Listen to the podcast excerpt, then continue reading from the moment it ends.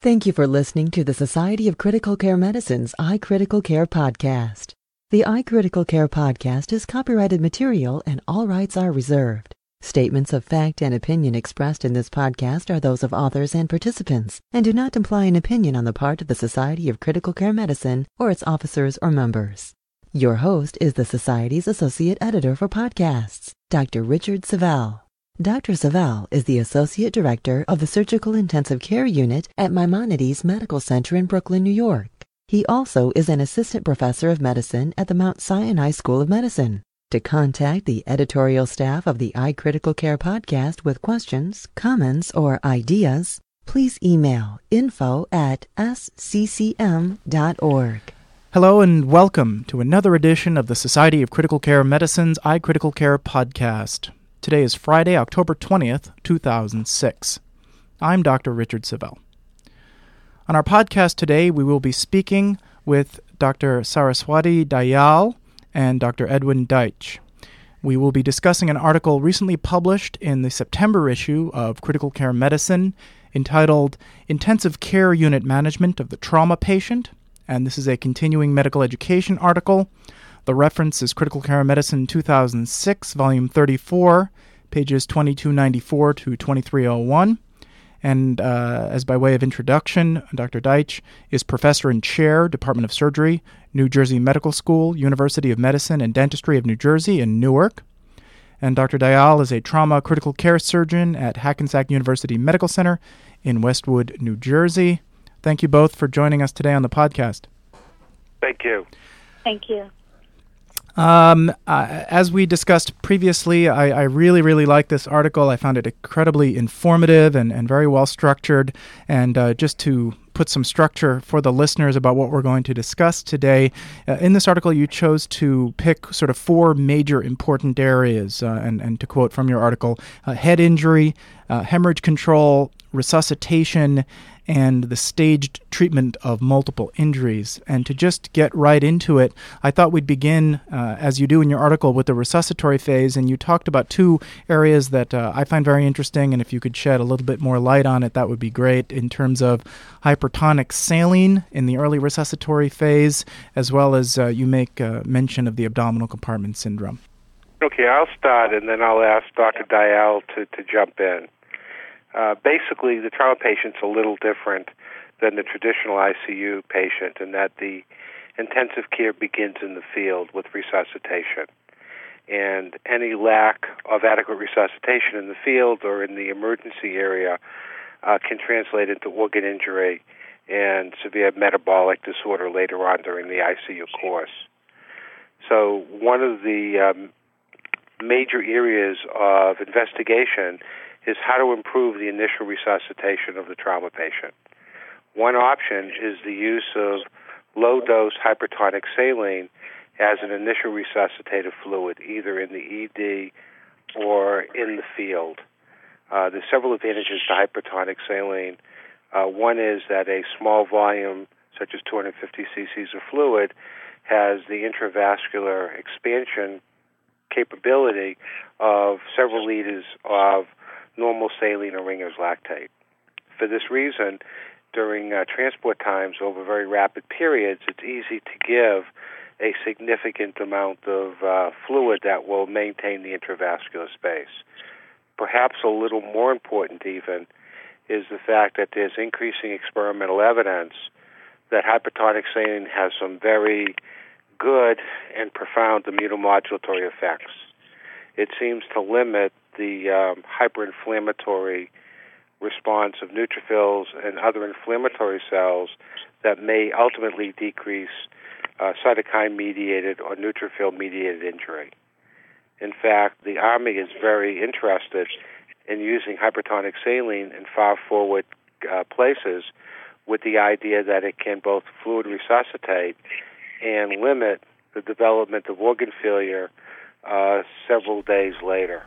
Uh, along those lines, I had a question as, a, as somebody who works in a surgical ICU but not a trauma ICU. H- how far along is, uh, in your article, you say 7.5% saline. How far along is that in terms of in an average trauma unit? Is it only in clinical trials or is it being used routinely in some places? I, I think that, that it's sort of being used anecdotally.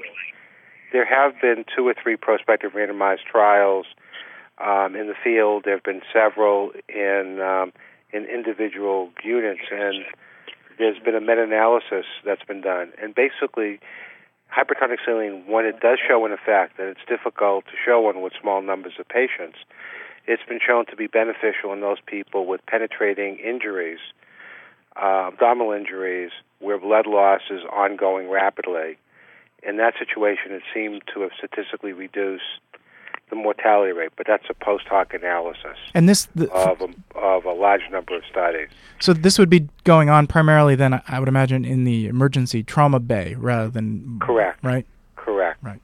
But is it the kind of thing that, that if a clinician decides they want to start using it, that they need to get, uh, I guess, consent? I mean, it's not experimental, right? No, it's not. And, and I think anecdotally, and Dr. Dayal can jump in here too, anecdotally, we use it in somebody who we think may not respond to fluids or somebody where um, we're trying to get trying to keep the blood pressure down, but yet give them some sort of intravascular volume.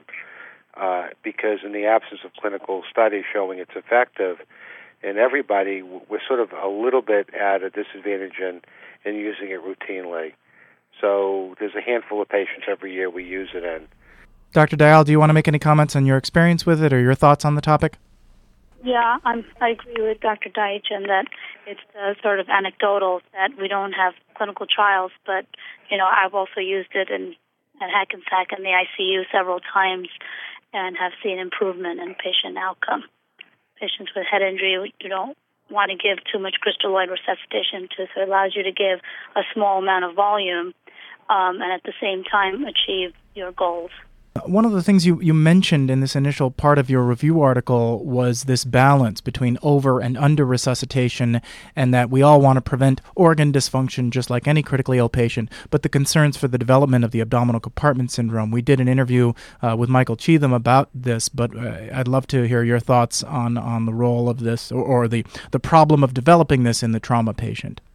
You know, as surgeons, we sort of believe if a little is good, more is better and the surgical history has been of one of if you're going to give a little fluid, give a lot of fluid, and you should never be faulted for under resuscitation. This is in contrast to many ICUs where you're dealing with people with medical problems such as MIs or people who are at higher risk of heart failure. This whole concept of a little is good, more is better has been disproven. Like many dogmas, it turns out that it's true in a certain number of patients, but there's a real downside. And the downside is tissue edema and the abdominal compartment syndrome. And I'm sure that in the previous podcast, it was it was articulated that, that this is really a mechanical cause of multiple organ failure, and it's one that's 100% treatable with a laparotomy and then delayed abdominal closure. So as one begins to approach fluids, the concept that we should make sure this person is really well resuscitated is now shifted to when we want to make sure they're adequately resuscitated because we know that over resuscitation can, uh, by causing lung edema, make ARDS worse, by causing bowel edema, cause abdominal compartment syndrome, and in fact, we've even seen two people who develop blindness because of edema uh, causing compression of the optic nerves. So at this point, we're starting to use more criteria related to uh, CVP, um, mixed venous O2 saturations normalizing rather than just pushing the fluids, feeling that there's uh, no downside. And from what I understand, you the threshold to keep the belly open to try and prevent it is becoming lower. Is that correct? That that, that, that that's right. Whenever one has to uh, work hard to make the two edges meet, one stops. So the no- notion is that it's better to have an open abdomen than a tight closure. Uh, Dr. Dayal, some of your personal experience with this uh, problem?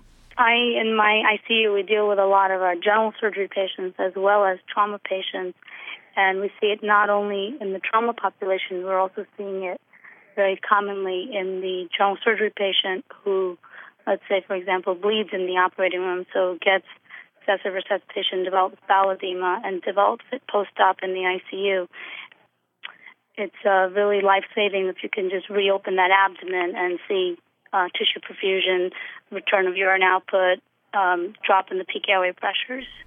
One of the uh, the next topic that I wanted to ask your opinion on, uh, uh, because it's a fairly dynamic area, is this issue of blood substitutes. And you mentioned it.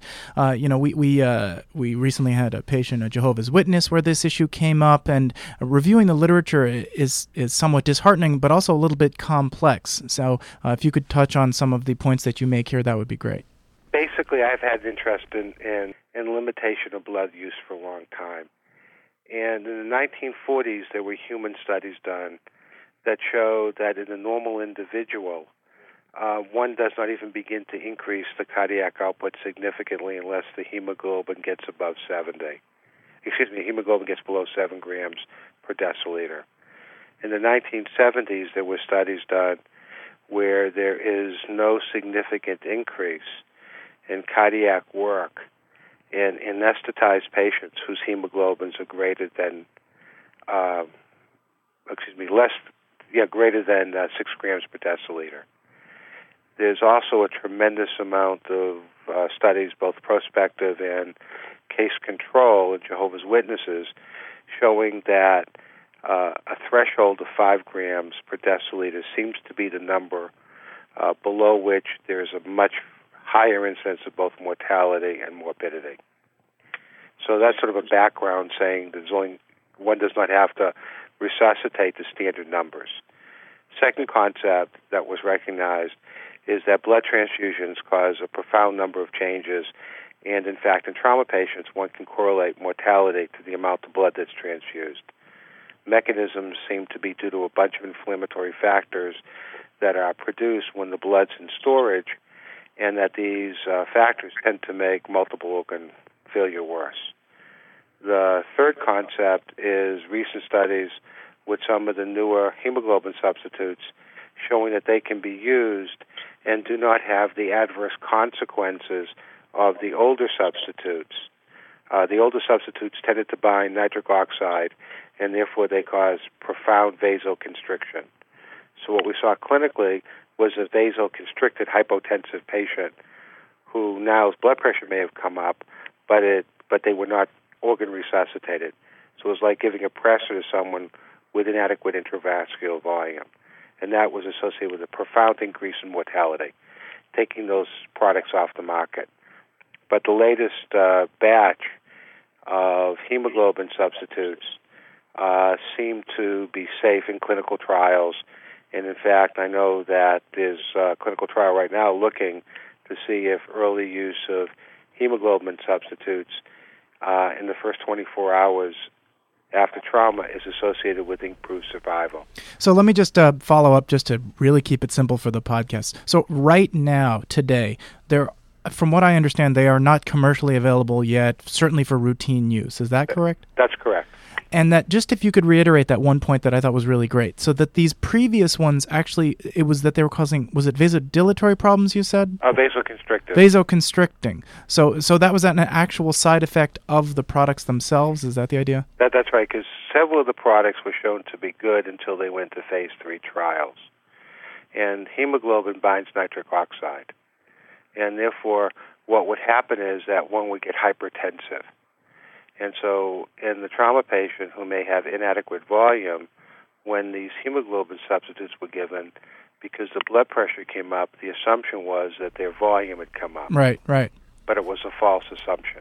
Well, you got to wonder. I mean, did, did any uh, experts like yourself in the field, because of the vasodilatory shock and sepsis, I would imagine that they thought about it, but I guess because they're off the market, they wouldn't be used for it. But that's... well, I, I think people thought about it, and that was one of the concerns. And I think that um, the net effect was that it was still thought that perhaps it wasn't going to be that bad. I wasn't involved in any of those trials. It was hoped that perhaps that, you know, based on how it's given, that it would work, but it didn't. And there were ethical. I remember reading that there were ethical issues too around that because it's often a very difficult time to get consent, etc. Right?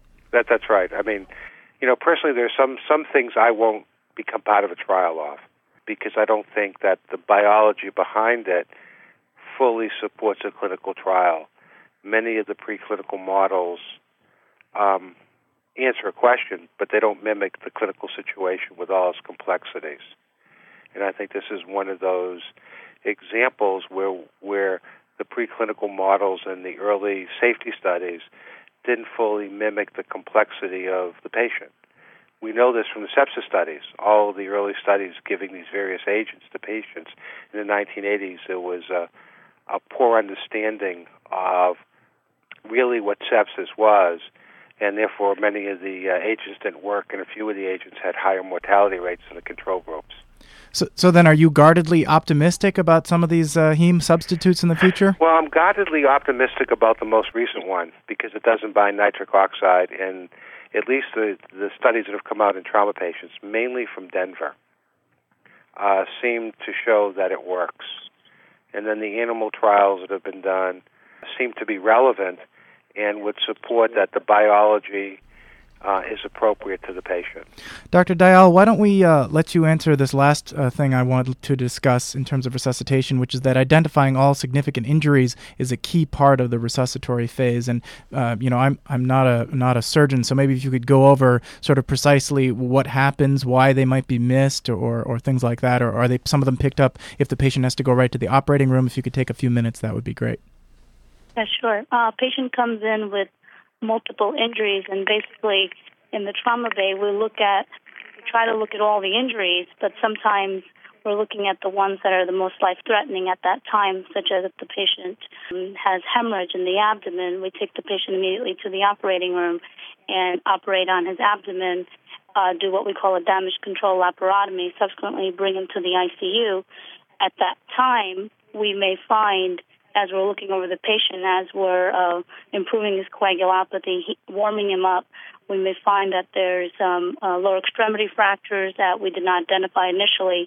So what we try to do is initially find the most life-threatening ones and do a second survey when we're in the surgical ICU. But other missed injuries may be when you're in the operating room and they have something life-threatening that you're just addressing that. You're trying to control any bowel contamination. You're trying to control the hemorrhage, and you may have not. You may have missed something intraoperatively also, and that may be picked up, and that adds to morbidity of the patient.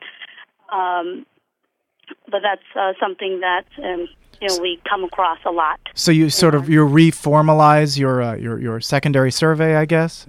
Yeah, the initial survey uh, is in the uh, trauma bay when we see the patient and try to address the uh, life-threatening injuries. And then uh, most times we come across all the injuries, but there are times we miss some injuries, and those are picked up in a secondary survey, whether the patient's in the surgical ICU or on the floor. Yeah, I can paraphrase that perhaps a little bit. Okay. The incidence of missed injuries is is especially high in people who come in in shock or people who come in with um, inadequate sensorium and need to be intubated. The average trauma patient who comes in, who, who you can speak to, who you can, who one can do a full evaluation, uh, missed injuries are relatively uncommon. But the person who comes in with a major injury, who needs to be intubated in the field or intubated in the emergency room, you, one cannot always get a full history and the physical examination does not always indicate pain or something that would lead one to suspect an injury. Uh, so, in that circumstance, it's not uncommon if someone reco- um, mandates an emergency laparotomy that one may find uh, a dislocation of, of of a finger. One might even find um, an intracranial hematoma that, that that's relatively small on the other hand, it's even possible that one can miss a cervical spine injury, which could be catastrophic. So the recognition that there are certain subgroups that are more likely to have missed injuries has resulted in an approach where certain screening tests are done. And if the screening test can't be done, then precautions are taken uh, to avoid any any consequences if an injury is missed. The most common example is if someone's in blunt trauma and requires emergency laparotomy, they'll be placed in a C collar or neck brace until their cervical spine can be cleared. In that situation, maybe 1 or 2% will have an injury, but since we can't clear that patient, uh, safety would say that we, we take that approach. So the recognition that certain injuries can be missed leads to policies and procedures where the patient is protected to ensure that that if there is an injury, that it doesn't have significant consequences or the consequences can be limited. I thought we'd uh, spend the last, you know, five, ten minutes of the interview allowing you to more formally discuss this uh, very interesting concept of a damage control laparotomy. When I was going over it in your paper, it, looked like some of the literature was fairly recent. So perhaps if you could sort of paint a picture about w- what the initial trauma eval was like before this, why, what led up to it being changed, and what the current approach is, that might be very helpful. And I'll let you two work out the, the order here. In the 1970s, liver injuries were explored. And patients with massive liver injuries underwent resections of the liver with mortality rates of 30, 50, 70 percent. It became recognized over about 15 to 20 years that just packing a badly injured liver rather than trying to do definitive surgery and repair everything was associated with a much improved survival rate. The mortality rates of some injuries went from 70% to 20%. So by the 1990s, the mindset had come in, in terms of the liver, that uh, doing more at an initial operation in a patient who may not be stable was bad. That is, which is again counterintuitive, that doing less could be better in, in a patient group. This then uh, got carried on by several trials uh, from a few different trauma groups showing that once a patient got hypothermic or they began to have signs of medical bleeding, coagulopathy, or they got a progressive acidosis, that their mortality rate skyrocketed. And it was recognized that the hypothermia, which is made worse by inadequately resuscitated patient with an open abdomen could be made better by quickly closing the abdomen, bringing the patient to the um, intensive care unit, resuscitating, and warming the patient up. So the notion then developed that all that's needed, if you will, in the initial operation of the most severely injured patients is just temporary control. Uh, that means that if there's a major artery that's bleeding, it's fixed. If there's holes in the intestine, they're closed. But it doesn't mean that one would even do an intestinal anastomosis if one had a resecting intestine. That is, that one gets in and tries to limit the entire operative time to under an hour and a half, and putting in packs in to control bleeding from solid organs like the liver or the kidney or the spleen. And, and that was called damage control because the idea is to prevent contamination with feces and to control bleeding from large vessels. Then to get the patient warmed up, coagulation better, and then to consider definitive care. And was this the kind of thing? Was this the kind of thing that uh, I'm just thinking as you're as you're talking here? Uh, this sounds like it would be hard to study in a randomized controlled trial. Maybe if you could discuss how, how that was attacked. Well, it, it was attacked by, by by people basically doing studies looking at at injury severity score and mortality prior to this, and and then mortality afterwards. I see.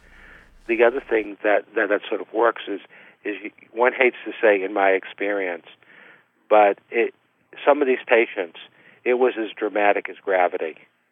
You know, you drop a rock, it hits the ground. You drop the rock ten times, it hits the ground ten times. You sort of know gravity exists. And there were patients who none of us had ever seen survive before, who were surviving. So it got a lot of play because of the the, the profound obviousness of this clinically. And then when one went and, and looked retrospectively, there were patients in whom survival I mean, getting the patient from the from. Uh, let me let me phrase it again. The patient groups where were 24-hour survival was less than 10 percent. Now we're having 70 or 80 percent of the patients who were surviving uh, longer into their hospital course. So it, it was so dramatic that uh, I don't believe that anybody would who's who's tried it would feel ethically justified in doing um, a prospective trial. I guess it, it's fallen into some of those areas, like other procedures where, like laparoscopic cholecystectomy, which was never done with a prospective trial. The the the um, the outcome seems to be so obvious that uh, it would be difficult for most people ethically to say that there is clinical equipoise that one could even do do a trial. Dr. Dayal, uh, I was wondering if you could share with the listeners uh, do you ever have a discussion about how much is enough when you're doing one of these damage control laparotomies? When, when one surgeon may say, okay, let's get out, and another surgeon might say, well, why don't we try and do this first? Or maybe if you could share some anecdotes with that. Um, well, the concept of damage control is to do minimal, and the minimal is what Dr. Deitch alluded to is to control hemorrhage and to uh, control fecal uh, contamination. And yes, you may have discussion back and forth in the operating room. Let's also do this. But I think uh, in patient who's uh, hypotensive and with multiple uh, other injuries, I think most trauma surgeons agree that you just do the basics um, and try to get out within 45 minutes to an hour or even less. Just control hemorrhage and uh, control fecal contamination close the belly with an IV bag or whatever other closure methods may be used, bring the patient to the ICU, warm the patient, and have a planned reoperation, which is safer and easier for the patient, um, and which will improve morbidity and mortality we're probably not going to touch on uh, traumatic brain injury, and, and we could do a whole other pod, or probably two podcasts on that. But one last question that I had for both of you, because we're starting to deal with this in our hospital, and you, you touched on it briefly, and I know there's a bit of a literature there, is this concept of the role of factor 7A, specifically in trauma, and maybe if you could comment on that. Well, I'll ask Dr. Dayal to comment. She's used it, I know. We've used factor seven in patients with um, head injuries. Basically, we use it a lot at my hospital right now. Anybody who comes in with um, a large bleed in their head, we have a lot of elderly patients who are on Coumadin and other um, antiplatelet agents such as uh, Plavix. And we, um, a lot of these patients have to be rushed to the operating room. And instead of giving them a lot of FFP, we just give them uh, several doses of factor seven and it's been um, shown to, you know, decrease their bleeding intraoperatively. Uh, but in the general surgical trauma patient, not so much at in, this in point. General, I, will go to the abdominal trauma part. Um, there, there is no prospective studies published yet.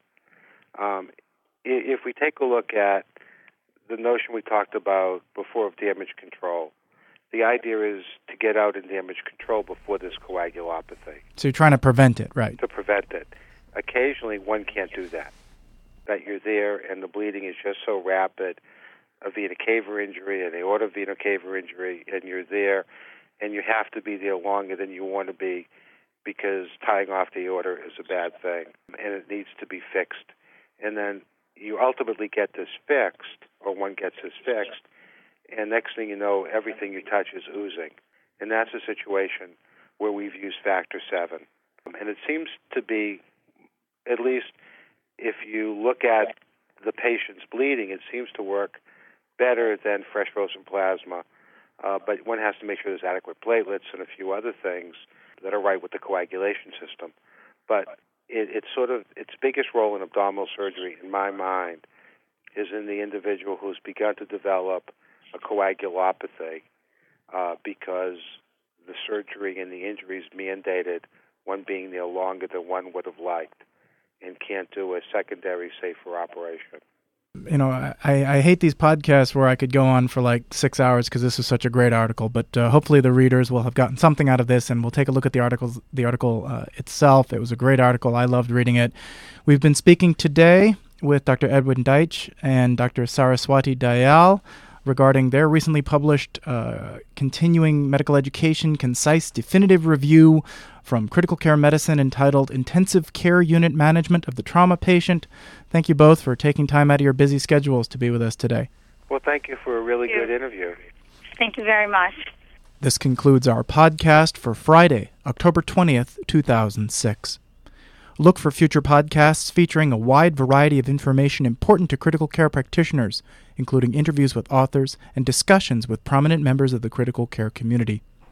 If you have comments, questions, or ideas for future podcasts, please call the Society of Critical Care Medicine's audio feedback line at 1 847 493 6498 to share your thoughts.